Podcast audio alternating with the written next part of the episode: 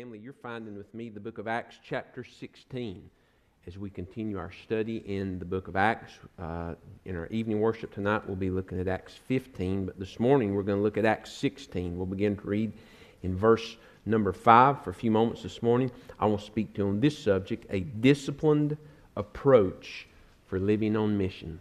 A disciplined approach for living on mission. Acts chapter sixteen, we'll begin reading verse five. I'll invite you to stand, all those that can and are able, in honor and in reverence for the reading of God's Word. We're in Acts chapter sixteen, begin to read in verse five. The Bible says these words, "So the churches were strengthened in the faith and increased in number daily. Now when they had gone through Phrygia and the region of Galatia, they were forbidden by the Holy Spirit to preach the word in Asia. And when they had come to Mysia, they tried to go into Bithynia, but the Spirit did not permit them. So passing by Mysia, they came down to Troas, and vision appeared to Paul in the night. A man of Macedonia stood and pleaded with him, saying, 'Come over to Macedonia and help us.' Now after he had seen the vision, immediately we sought to go to Macedonia, concluding that the Lord had called us to preach the gospel to them. Therefore, sailing from Troas, we ran a straight course to Samothrace, and then the next day came to Neapolis, and from there to Philippi, which is the foremost city of that part of Macedonia, a colony. And we were staying in that city for some days, and on the Sabbath day we went out of the city to the riverside where prayer was customarily made, and we sat down and spoke to the women who met there. And a certain woman called Lydia heard us. She was a seller of purple from the city of Thyatira, who worshiped God. The Lord opened her heart to heed the things spoken by Paul. And when she and her household were baptized, she begged us, saying, 'If you have judged me to be faithful to the Lord, come to my house and stay.' So she persuaded us." Let's pray together. Father, we ask that, Lord, I, I pray in Jesus' name, if, if there's anything that the devil could use to, to distract us, God, and to capture away our attention and our will from what it is, Lord, that would you uh, desire to do today, God, I pray that you would just put that away from us. And Father, I pray that, Lord, our attention span, our desire, our heart would be to leave different than we came. For the lost, God, I pray you'll convict them of, of where they stand before you spiritually today. And Jesus, I pray that the Holy Spirit of God will do what only He can do to convict them of sin, righteousness, judgment to come. And God, we pray that they'll choose today to trust Jesus Christ. And Father, I pray that you'll strip away any apathy and indifference, as we've already prayed this morning. God, will be serious-minded about living on mission in these days. And Father, I pray that the, the approach that we saw, see the Apostle Paul and his companions that they had as they went to Philippi, God, I pray that that simple approach would be ours in these days. We'll be very disciplined as we seek to live on mission, uh, Father, one-on-one, trying to win people to faith in your name. Bless this time, God. Your perfect will be done in our hearts and lives today. It's our prayer. In Jesus' name we pray. Amen. Now I'll invite you to be seated. Well, we'll look tonight in Acts chapter fifteen, and there's several things that really just that fit the purpose of discipleship. We'll, we'll go verse by verse uh, through Acts fifteen. We certainly could have preached a message Uh, in an expository manner out of these, but it'll really help us tonight to go verse by verse through it uh, to see some of the challenges that were facing the church in those days and how the Lord led the Apostle Paul to deal uh, with those. It's interesting in verses one through four, uh, we see Paul's introduction uh, to Timothy there in Lystra, and they continue on. And but it's, it's we find here in Acts chapter sixteen just another another day on mission. Uh, with Paul. Different city, uh, but just, just another day. And Paul's life was changed again in Acts chapter nine, what God called him to do. And he never got over it. And so he recognized what the mission was, and he gave himself to it. The church was facing a lot of problems. Uh, there were a lot of outside forces. We'd seen uh, hardship come from the outside, but now in Acts chapter fifteen, we see challenges come from the inside, as Satan begins to try to sow false doctrine into the life of the church concerning a, a false doctrine of salvation. And so there were a lot of challenges and adversities. Paul continues on his journey. He's going back through cities uh, as he gets to Lystra, where literally he had his brains bashed out uh, with rocks. There's, there's that thread. Is that going to be there again? And so there's challenges. There's, there's adversity. But verse five, through the midst of it all, the Bible says that the churches were strengthened in faith and increased in number daily. People were being saved. Disciples were being born, and they were growing in their faith in Jesus Christ. Every day there were divine appointments that were taking place where lost people were being confronted with the gospel. People were living on mission and were sharing a gospel presentation to them, because faith comes by hearing and hearing by the Word. And so that's how the church was growing. It wasn't just that people were coming forward and signing a card. The church was growing.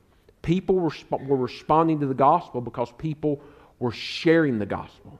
They were living on mission. So these verses in Acts sixteen reveal just such a day in the life of Paul where the Holy Spirit is at work in Paul's life, but He's also at work in the lives of those in whom He will minister. Over the past couple of months on Sunday night, we've, we just recently completed a study on how to live uh, like a missionary. And one of the lessons that we studied was the impact of the Holy Spirit, His work in our lives. But I love this. He's also at work in the life of the listener. Not only is He at work in your life, giving you the words to share, being sensitive, guiding your speech as you listen, but He's also at work in their life. He's, he's, convic- he's driving His word home. He's, he's convicting them. And that's one of the encouragements to me uh, as a pastor.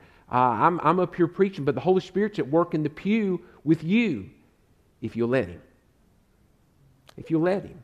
He's there to bring about God's desired will in your life. And that's what was happening one-on-one as Paul's on mission. So we're going to see today an encounter and an outcome that are directly related to Paul's disciplined approach to living on mission. And I want to remind you again, friend, if living on mission uh, is not something that you're going to be disciplined about, it's really probably not something you'll do. If it's not a goal when you wake up on in the morning and say, Lord, would you send me somebody today?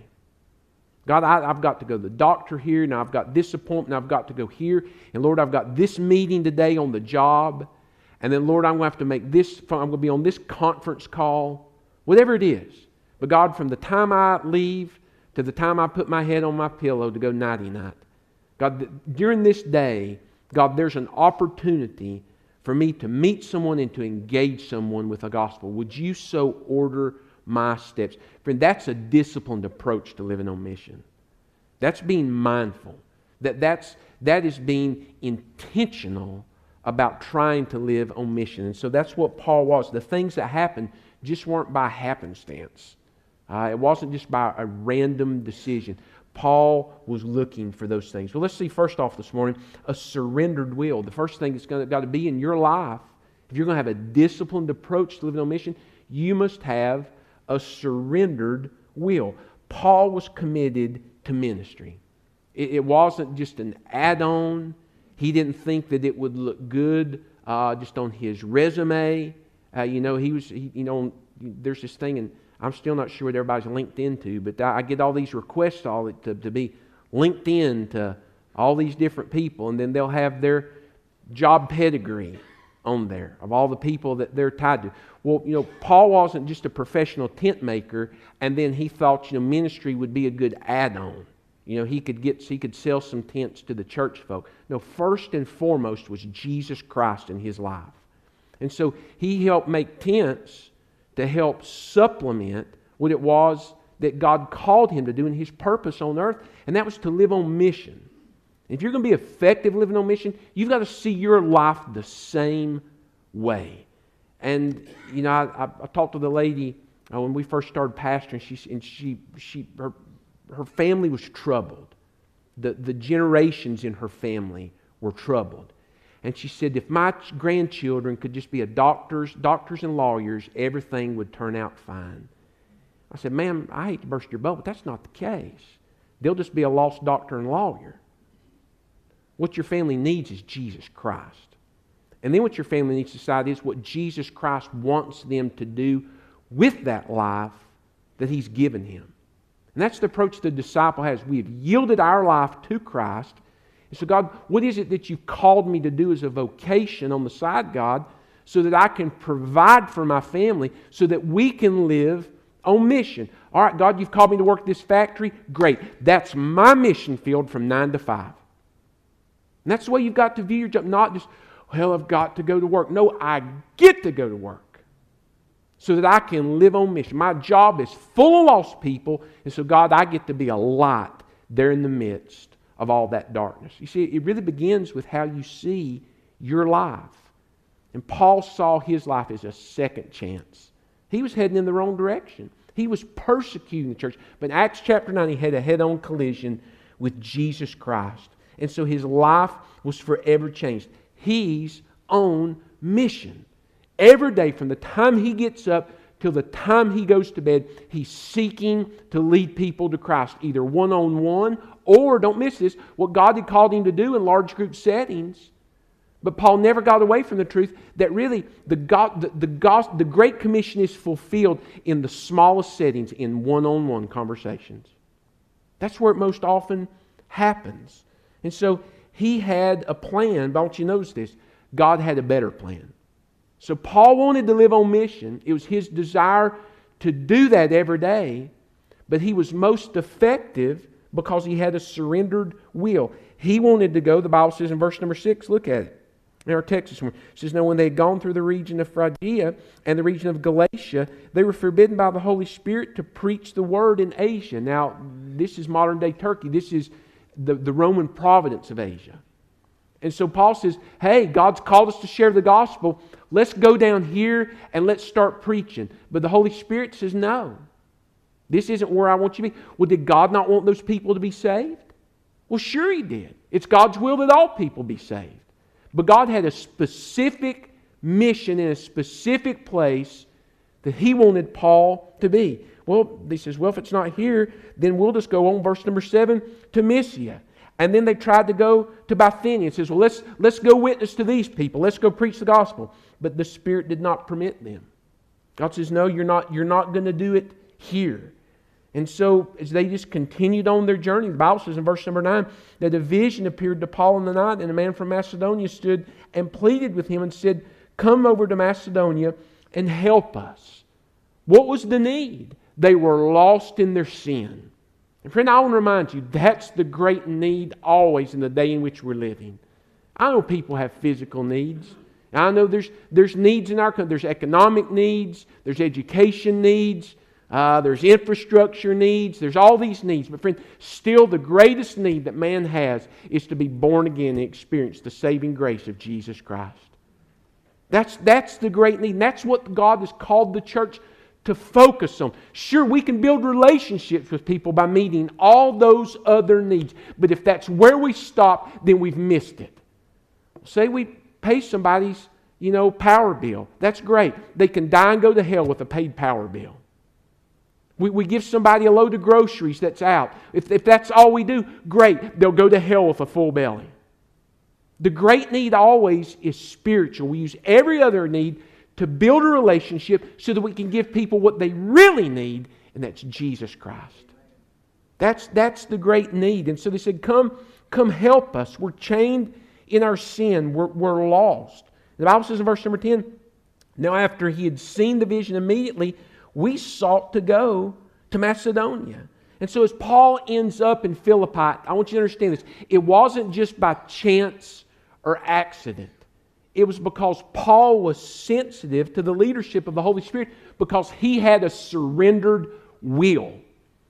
Paul didn't get alone saying, now God, this is how my life's going to be.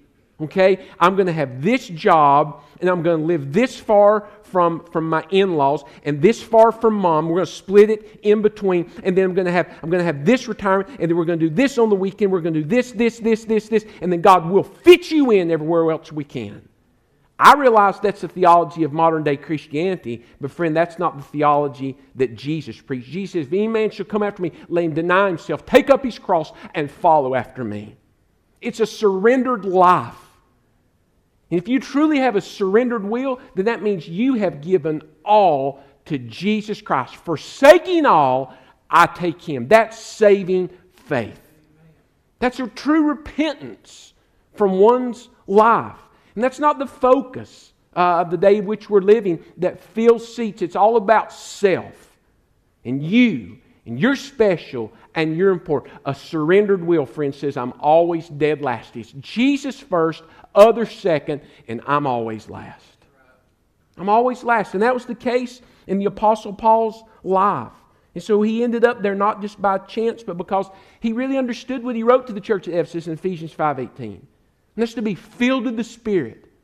That is, that is, the Spirit controlled him. He began that verse by saying, be not drunk with wine which is excess, but be filled with the Spirit. And I know it's a verse we say every week here at Greenwood because it is a foundational truth in the life of a disciple. Paul says, like liquor controls a drunk. Makes them do things and say things and act in a way that they normally wouldn't act. It's contrary to them. He said, so we're to be surrendered to the Holy Spirit. That we'll do things and say things and be things that self normally wouldn't do. It's because we're surrendered to the leadership of the Holy Spirit. He leads our life. He guides our life. And then and only then can we truly understand First Corinthians two fourteen, the Word of God, and so it can be rightly applied to our lives. And so Paul's filled with the Spirit. The Holy Spirit is ordering Paul's steps daily. You know, it's sad to me that so many people miss out on God's best. John ten ten said, Jesus said, the thief comes but to steal, kill, and destroy, and I've come that you might have life and life more abundantly. And people miss out on that abundance. And the reason why is this. I want you to look at me this morning. Because people think they know best. They know best. Now, I've got to admit to you something, and I've told my parents this before. When I was growing up, sometimes I thought my parents were the dumbest people that I'd ever met. I don't say that disrespectfully. Well, but they just don't understand. They just don't understand. I'm smarter than they are. I've got this figured out. I want to tell you something. Every day that I get older, my parents get smarter than me, looking back. Because I remember a lot of those foundational things that they were trying to tell me. They loved me, and they wanted God's best in my life. And friend, listen, that's where faith and trust comes in God's Word. You, sur- you surrender your life. The Bible says we walk by faith and not by sight. And there's a lot of passages of Scriptures, things you're going to come to, some you're, you're not going to understand, but by faith you've got to believe God knows best, and so I will cast myself on God's Word, and I'll be obedient even though I don't understand. And God's best always comes to pass. God was ordering Paul's steps daily. I'm sure it made no sense to Paul. We've got all the, I'm, I'm already here. Don't miss this. I'm already here. I'm in Mysia. Why can't I preach to these people? Because that's not where God wanted Paul to be. Because that's not where Lydia was. You see, Paul had a one-on-one encounter with her. He wanted, he wanted her to be, Paul to be where she was going to be at that moment. Why in the, in the grand economy of God? I don't know, but God does. But that's where God wanted her to be. I've often, how did I end up at this church? Because this is where God wanted me. Somebody probably said before, why did he end up, not how, but why did he end up at this church? But I ended up here. It's because God wanted me to be. How did I find, how did I end up in Wake Forest, North Carolina, in somebody's kitchen and look on a refrigerator and see a picture of my wife and end up married to her one day? It was God was guiding my steps. There's so many things in our life. If, if we'll just trust God and yield our lives to Him, He will order our steps and guide us where He wants us to be. But now listen to me. There's a reverse to that. If you're trying to guide your steps and you've got it all figured out and you say, no, God, I want to do this because I want to do it, you're going to miss out on God's best. You're going to miss out.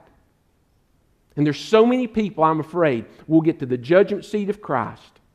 The judgment seat of Christ isn't going to be a big time of laughing and joking and hee-hawing. That's where we're going to give an account to Jesus Christ for what we've done and did not do in ministry. And I've wondered sometimes if there's going to be a slideshow of faces. You could have witnessed to him, to her, to her, to him. You could have met that family if you would have only been where you were supposed to be instead of where you thought you needed to be, but you didn't allow me to order your steps. You didn't have a surrendered will. And so Paul kept moving through what seemed right and logical to him to where God wanted him to be because he had a surrendered will. What I'm trying to encourage you today is this, child of God, They're people that God wants to divinely link you with. But if you're ordering your steps and not allowing God to order your steps, you're going to miss that opportunity. You're not going to end up in the Philippi that God wants you to be in, where Lydia's going to be, so that you can engage that person with the gospel. So God not only has a plan for your total life, but for your everyday life. Every day, Jesus is desiring to work through you, not through chance, random events, but through ordered steps in your life.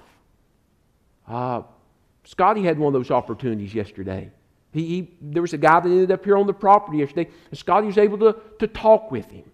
Uh, there was a worker here a couple years ago. We were having some work done, and he ended up in my office by himself, and we were able to share the gospel with him and lead him to Christ. Was that by chance or by accident? No, God ordered his steps and had him there at the right time.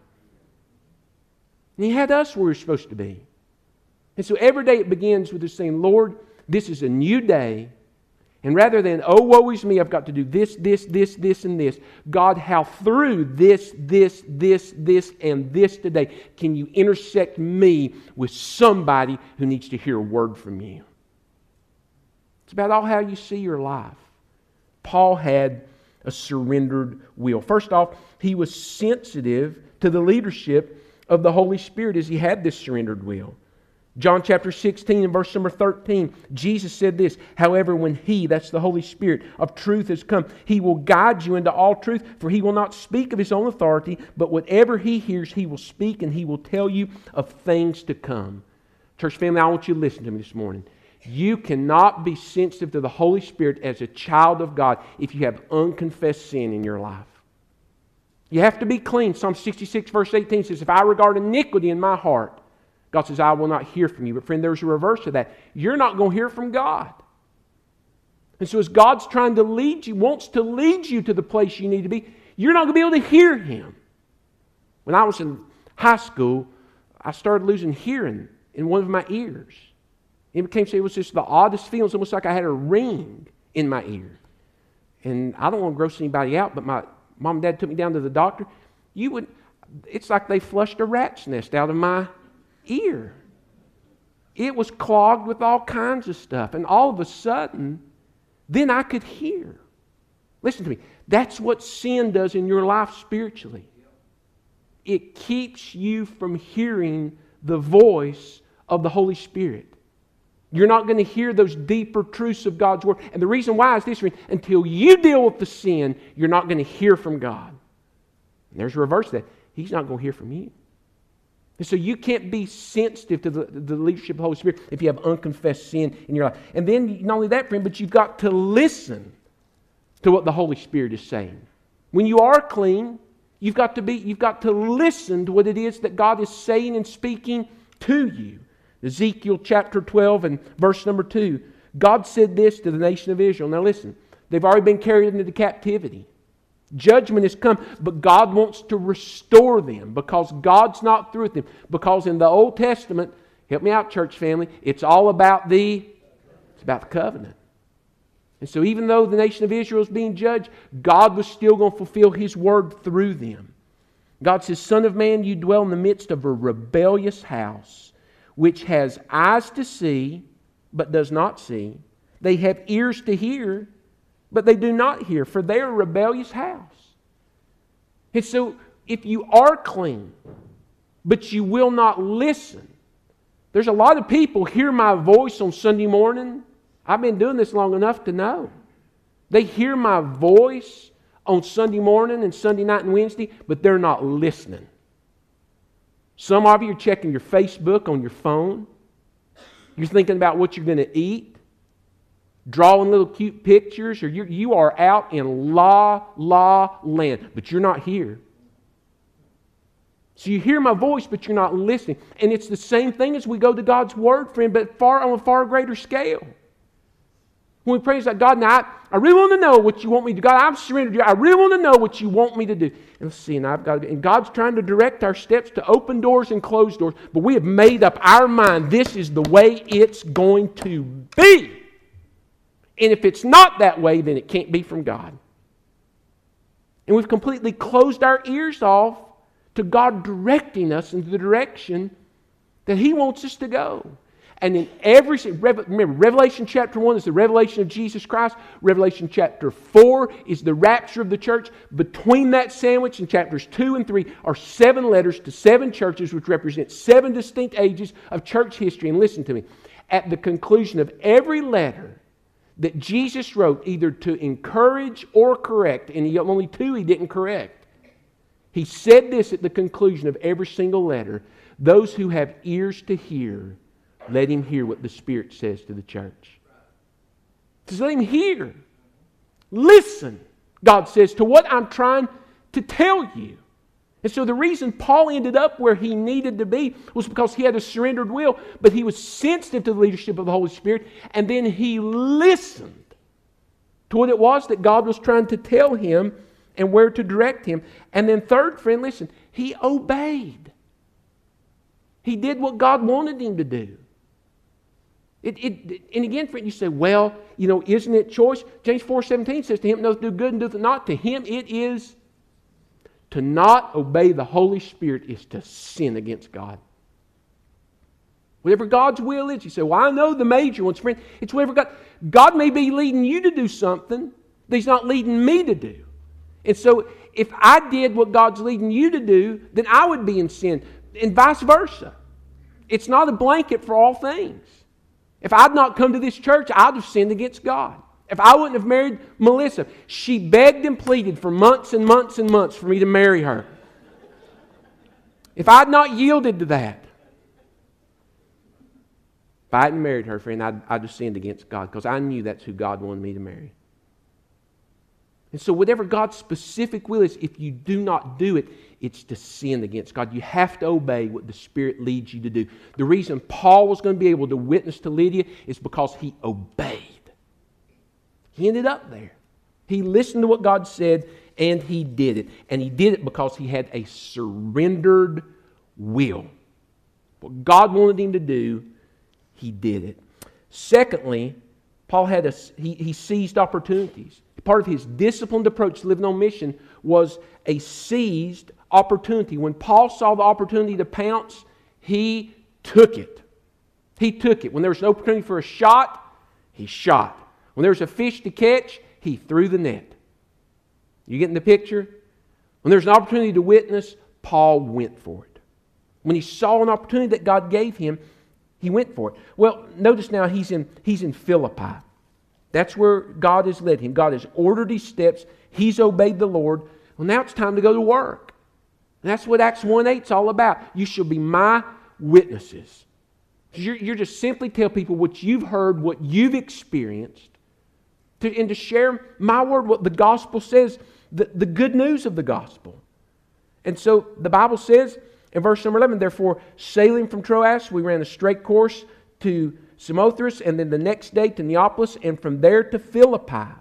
Verse twelve says, which is the foremost city of that part of Macedonia, a, colonial, a, a colony, and we were staying in that city for some days. And on the Sabbath day we went out of the city to the riverside, where prayer was customarily made, and we sat down and we spoke to the women who met there. And it's interesting, in verse number thirteen, as they go out to speak, this isn't the word, this isn't the word for preaching. Paul didn't have a message. He says, well, now that I've got you women here, I have some things that I want to share with you. If I, if I just have a... So he didn't open with a little joke. He says, now I've got, I've got three things I want to share with you about Sabbath. He didn't do that. They began to pray, and God had led them there. And so Paul always went for the religious people first, because that's the easiest thing to do. And I, we, we saw that in our study when we were, as we looked on how to live on mission. One of the easiest things that you can ask somebody down here in the South is, you know, you know, in your personal opinion, what do you understand it takes for a person to go to heaven? Everybody's got an opinion on that. Well, where did you, what kind of religious background do you have? Did you grow up in church? And you can start talking to someone about their religious beliefs, trying to get to a place that you can say this: can I tell you what the Bible says it takes for a person to be saved? And so Paul and those that were with him, they just go down and begin to engage these women who have come to a place where the Bible says prayer was customarily made. They knew there were going to be some religious people down here of some kind. And so through the leadership of the Holy Spirit, they ended up there. They sat down.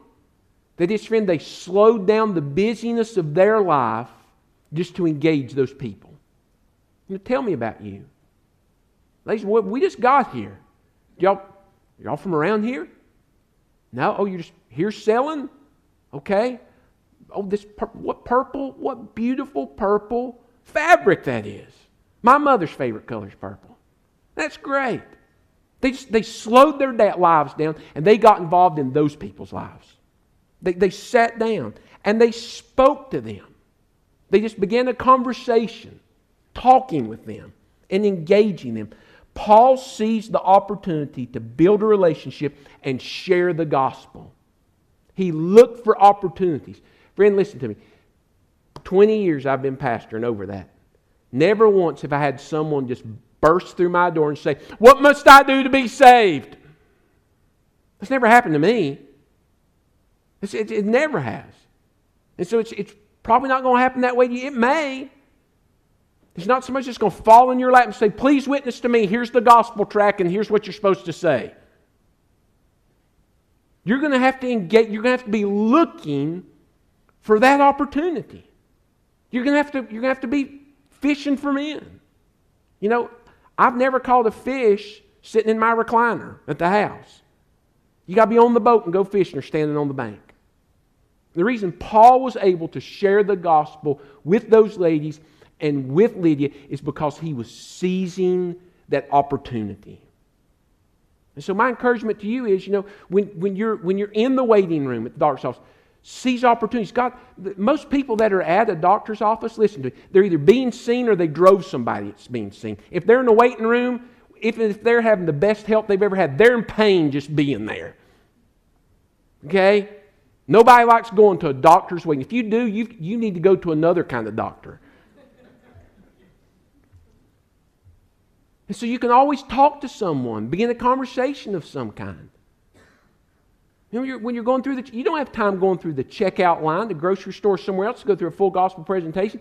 But I can assure you, the person that's checking you out, they haven't had the greatest day. You know why? Because they've been dealing with people. And just a word of encouragement. Say, "Listen, I don't know you, but I just want you to know I'm, I'm going to be walking my car. I'm going to pray for you. I want you to know God loves you. And I want to thank you for ringing up my groceries today. I hope you have a great day." You never know what God, you may see that person again, God give you another opportunity. They may run you down the parking lot just crying and say, can I, can I talk to you? It's my break. But Paul seized opportunities that he had available. He was observant. He was intentionally observing opportunities. Second Timothy chapter two and verse number four, one of my most favorite passages of Scripture.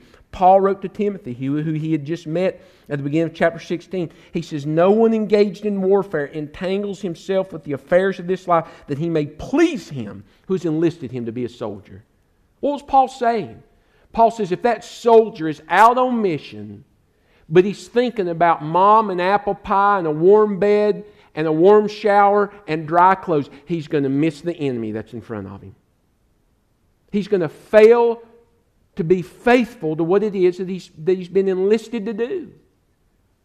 And if Paul would have been thinking about his life and how he could sell more tents and maybe become more popular, you know, and how, how he could, you know, b- become the, the greatest missionary that, that there ever been, start some conversations, he would have missed that opportunity to one-on-one witness to Lydia. And if you become so engrossed in you, and oh, woe is me, and your life and how bad it is, you're going to miss those opportunities that God's putting in front of you. And there was Lydia. There was, there was a fish that was waiting to be caught. Every day God will order your steps and give you the opportunity to engage in Great Commission work, reaching, teaching, and encouraging, if you'll simply look for it. You've got to look for it. And then you've got to pounce on those opportunities. We have a choice to engage or retreat into the busyness of a self-ordered life. And my encouragement to you in these days is, friend, don't, don't retreat into your self-ordered life. Keep advancing forward in faithfulness, seizing every opportunity. Paul didn't live that way, and we can't live that way if we really want to see people saved. And I'm going to keep encouraging you. Friend, listen, I don't like the direction of our country, but I'm telling you, based on the authority of God's Word, a new president, a new Congress isn't going to fix it. Only the gospel can change the direction of our country. God's called the church to be the mouthpiece to share that message, and we do it one-on-one. We do it one-on-one. And so Paul seized those opportunities. The third, I want you to notice now, a saving choice. Because I'm going to give you a, a not-so-happy ending. This was a happy ending. You know, there Paul was, and the, look what verse thirteen says. On the Sabbath day, they went out of the city, the riverside, where prayer was customarily made. Here were all these ladies there, and they were praying. They sat down. They spoke to the women who met there. And notice what the Bible says in verse number fourteen. Now, a certain woman named Lydia, she heard us. Well, what did she hear? They heard Paul engaging, and the others that were with him, those ladies, with the gospel. Maybe ask you, well, who are you praying to? How do you know that he hears you? Have you ever heard about Jesus Christ? Well, that's that carpenter that they killed. Well, no. He was, he was more than just a carpenter. He was more than just a man. Paul began to talk about Jesus. He began to talk about the gospel. And Lydia, she, she heard all these things. She was, she was listening. She heard that. Verse number fourteen says, now a certain woman named Lydia heard us. She was a seller of purple from the sea of Thyatira, and she worshipped God, and the Lord opened her heart to heed the things spoken by Paul. What was it that she heeded? Jesus said, except you repent, you'll all likewise perish. Paul would later write in Romans chapter ten, verses nine and ten, you, you must by faith confess Jesus to be Lord of your life from a repentant heart. With your lips, what you confess must be the reality of a repentant heart that trusts Jesus to be Lord of your life. Not Savior, but Lord. Whosoever calls upon the name of the Lord will be saved. And so Paul was sharing the gospel, and she, she heard these things. So it wasn't by chance that she was there. God had ordered her steps. I've always thought about it. It wasn't by chance that I was just at a Sunday night service when I got saved. My mom and dad responded to the leadership of the Holy Spirit to train your child in the way that they should go so when they're old they'll not depart from it. And they took us to church every time the doors were open. Wasn't it? Do you want to go to church tonight? Are you going to be happy with that? It didn't matter if we were happy or not. We were the kids. They were the parent. We were going to church. I just don't understand. I'm not getting off on that, but I do not understand it today. How is that a choice? My steps were ordered because my mom and dad, who were responsible for me, made sure I was where I needed to be, that my heart and my life and my ears could be intersected with the gospel message of Jesus Christ. And so I was where I was supposed to be because they were responding to the leadership. It wasn't by chance that I was just there. I didn't just roll in off the street. Mother and Daddy took us. And many other people, friend, that you're going to meet as an adult, God's dealing with them. They don't know it, but they're looking for you. God has ordered their life to intersect with you. He's leading you to them, but He's leading them to you. Lydia could have stayed back in Thyatira. But God had worked in her life by His providence to have her there by the riverside where those ladies were so that she could hear the gospel from possibly the greatest Christian who's ever lived. God was at work in her life as well. It wasn't, it wasn't by chance. And I've noticed this, she seized an opportunity. She could have gotten up and left. I mean, she could have just backed out completely. But she wanted to be different. She wanted a new life. So she had a choice to make now. She's heard the gospel. God's led her to this place. The Spirit of God is convicting her of sin, righteousness, judgment to come. John sixteen eight. Only the Holy Spirit can do that. Paul told her what the Bible says it took to be saved, but the Spirit of God had to do His job and convict her and bring God's Word to life. But now I want you to listen to me. Then she had to choose. You see, she had free will. I want you to listen to me this morning. If you've never been saved, God has done everything short of violate your free will to see you saved. He sent His Son Jesus to die on the cross for you. Why? Because the wages of sin is death. There's a penalty for sin. And God loved you enough, John three sixteen says, to send His Son to take your place. Literally, Jesus took the whipping that you ought to take for your sin. He took it. So He's already paid the price. You're here today. I'm sharing the gospel with you that God loves you. His Son died for you. And if you will simply choose to turn from your sin in saving faith to Jesus Christ and trust Him to be Lord of your life, the Bible says it doesn't matter what you do. Whosoever calls upon the name of the Lord will be saved. But you've got to choose to call upon the Lord. He's done everything short of violating your free will to see you saved. But if you will not turn and trust Jesus Christ, don't you listen to me, hell's where you'll spend eternity.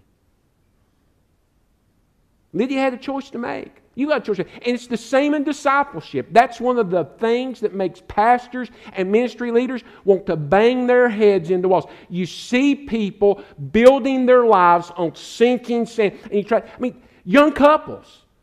You know, today, the, the divorce rate is down. You want to know why the divorce rate's down in our country?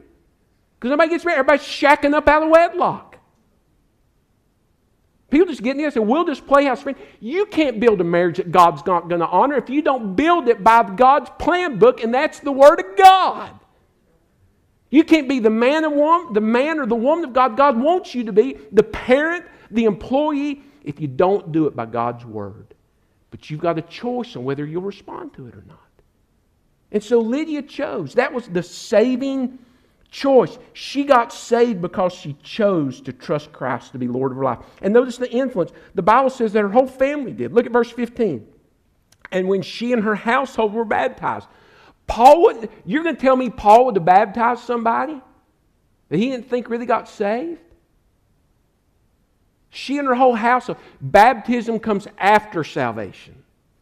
I'm so proud of Shelby last week to realize, even though she had been, she had gotten wet before, baptism comes after salvation. She got saved and realized need to, in order to be obedient and right with God, she had to be scripturally baptized. And baptism always comes after salvation. And so Paul baptized him. The whole family, the whole family got saved. So you got to choose. Listen, we're about to go to invitation. I always know it's invitation time because I'll see people start doing this right here. You think I don't see you, but I do. Won't you listen to me this morning? If you've never been saved, look at me. God loves you. And I'm not asking you to join this church. I'm not asking you to write a check to this church. We don't want your money. See, it's not our, it's all God's anyway. We don't want your life, because that's God's. But what we do want to see is this. If you've never turned from your sin and by faith trusted Jesus to be Lord of your life, like Paul spoke to Lydia by that river, I'm speaking to you from the depths of my heart. And I want to tell you, just Jesus is the best thing that's ever happened to me. And I think Paul probably told Lydia that. My life has so been changed by what Jesus Christ has done. And friend, He changed my life. And He'll change yours. But you've got to choose to trust Him to be Lord of your life. If you've never done that before, won't you do that this morning? It's the saving choice. It's not by accident that you're here today. God ordered your steps. That's why you're here today. Maybe somebody's going to listen on the internet later. It's not by chance that they're listening. God ordered their steps to listen to this service later. And we've shared the gospel with you, but you've got to make a choice. So I want to invite you to do that right now. With our heads bowed and our eyes closed, I want you to listen to me. If you've never trusted Jesus to be Lord of your life, do what Lydia did. Do what I did.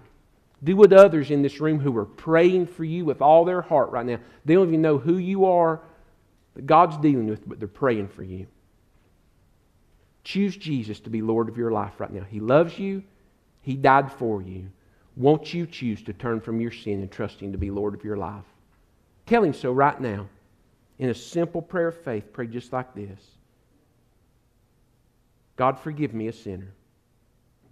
I believe You died for me. Jesus, I believe You died in my place on the cross. And I'm turning from all the sin that's in my life to You in saving faith. Be Lord of me.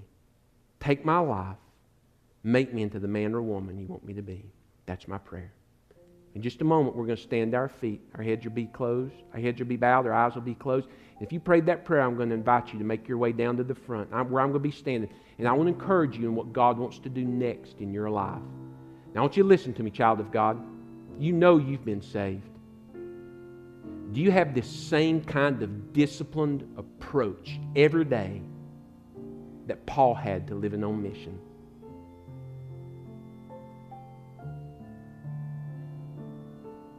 Are you so surrendered to the leadership and sensitive to the leadership of the Holy Spirit in your life that you could even hear the voice of God? Do you have unconfessed sin in your life today that's hindering you from hearing from God? Deal with that today. Are you really seizing every opportunity, or are you just fitting it in where you can? The Word of God and the Spirit of God's convicting you today. Why not yield yourself afresh and anew and leave this place surrendered and committed to have the same kind of disciplined approach that Paul had, so that you too can be that kind of effective Christian. I want to encourage you in this. Not every time Paul witnessed did it have a happy ending like this. We're going to see in Acts chapter twenty-four, Paul tried to witness to a man named Felix, preached his heart out, shared the gospel with him. And Felix said, Paul, I'll hear you. I'll hear about this later. He didn't tell him no, but he said, I'll hear of this later. And we never see in Scripture where we ever got saved. Don't let the devil discourage you. You're trying to live on mission. You keep living on mission. For in due season, you'll reap if you faint not. God, I pray you'll speak to our church. Encourage us today. God, help us to stay faithful to what you've called the church to do, the main thing. God, I pray we'll be sensitive to the leadership of the Holy Spirit, obedient, seizing those opportunities. And God, I pray we'll see people saved. And even if we don't, God, I pray that we'll find joy in being faithful to what you've called us to do. God, I pray this invitation will not be a wasted time. But as you speak to men and women's hearts, we'll respond by faith that your best might come about in our life. It's in Jesus' name we pray. Let's reverently stand to our feet.